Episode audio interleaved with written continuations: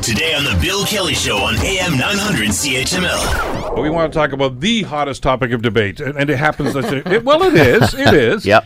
Uh, inductees are the nominees into the Rock and Roll Hall of Fame. And uh, joining us to talk about this are two people that know a lot more about pop music than I do. I'm just an aficionado myself. Uh, ben McVie, of course, uh, from Y108 Mornings with Ben, Shauna, and Chris. And, of course, Colleen Rushholm from Fresh Mornings uh, with Darren and Colleen, 95.3. You hear, uh, these are the, the two great morning shows that uh, work down the hall for me when I come in here every morning to do my stuff. And you guys stay up late with me today. This is great. Thanks for coming in today. Thanks for having us. It's our pleasure. And by the way, happy anniversary to AM 900 CHML. Yeah. 90 years young. Yes. What was it like your first broadcast 90 years ago? Just kidding. That was a terrible joke. It was. I love you. It was. I've only Okay. been here 89 years. It seems, se- seems like it some mornings anyway, I tell you. Now, that was an awful lot of fun. Uh, let, let's, let's get into this. And I'm going to make my bias right here right from the beginning. I, I think the Rock and Roll Hall of Fame inductions is a joke. Uh, I think Hmm. it's a farce. I've been watching this for years and years, and I used to play the game. Oh, what about my band? How come they're not nominated? Then I realized these guys don't know what they're doing. I still, to this day, don't know the criteria why, th- how they select these people. The criteria is that you have to have had your first recording within 25 years. so 25 it can't years be newer. ago, yeah. so 1992. You're not alone. Steve Miller feels the exact I- same way. he- Do he you nailed it remember- last year. Yeah, like he went. Do you remember that speech that he went up and called them all out? Apparently, his family had to pay thousands of dollars to even have a table, even though he was being inducted in the Rock and Roll Hall of Fame. But you know what? It's getting us talking about it. This is the only controversy the Rock and Roll Hall of Fame has is to not allow some bands in. I'm not falling for it because you know what? Every single band, even on this year's list, they're all going to be in the Rock, Rock and Roll Hall of Fame. They're all going to be Oh, there. sure they will, So it's yeah. just a matter of time, whether it'll be this year or not. I don't You know. think about Rush and how long they were left out, Yeah. and every year that'd be the, the that would be the controversy. Where's Rush? Where's Yeah. Rush? Where's Rush? And I, I, yeah, I think they hold back on some just to keep the buzz going. I think Mm-hmm. that's what took Rush so long to get in.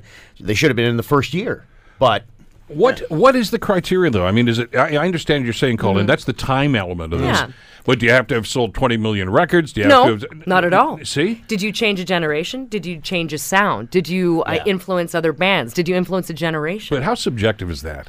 well, it's completely subjective. That's what makes it controversial. Because I'm uh, you. i- Some of these things you can look at and say, okay, fine. The so and so wasn't a big artist, but I mean, like Bill Withers is in the Rock and Roll Hall of Fame. I Yeah. like his music. Okay, I like think he use deserves me. to Hey- be there.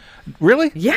Well, who- th- th- then this is getting to be like other halls of fame where everybody gets in. Well, there's also the argument too that is that rock and roll. When Well, be- bands like Grandmaster Flash, LL Cool J is nominated this year, and bands like that are getting in ahead of Rush, and that gets everybody all. Ye- I, I don't even think about the title of Rock and Roll Hall of Fame. It all is under that umbrella.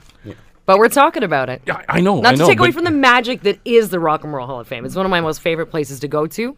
Like, have you been before? I, years you know ago. what? It's incredible. And it's, yeah. Yeah. Mm-hmm. yeah uh, uh, here I am. I, I love music. I, am a musicologist. I'm, s- I've not been.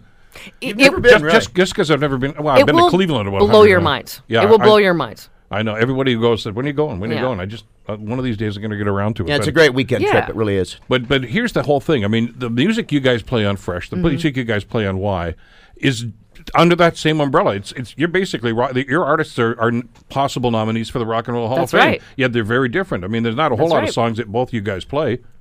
A lot of artists that both of you don't. Why and fresh? No. No, I, d- I don't see. Uh, I don't see Depeche Mode doing a concert opening up for Judas Priest, for No. example. No. I don't. I don't see No, that no, happening. of course not. They'd open for Sean Mendes, would Yeah, right.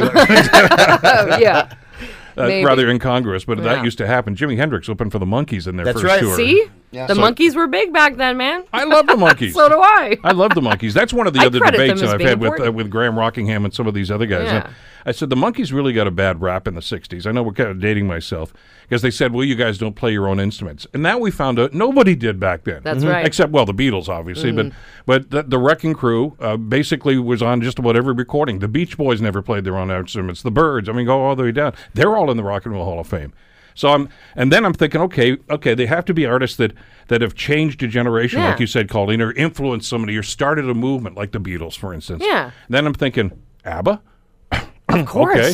But 100%. How can you I know. Really? I know, but and, and I've thought at first, okay, is that really rock and roll? But I, I- I think we that- should. that's but- what I'm but referring I- to, I think we but- should get away from this. Is not an argument that matters anymore. The Rock and Roll Hall of Fame, all music goes under that umbrella. Mm. We got to let that go.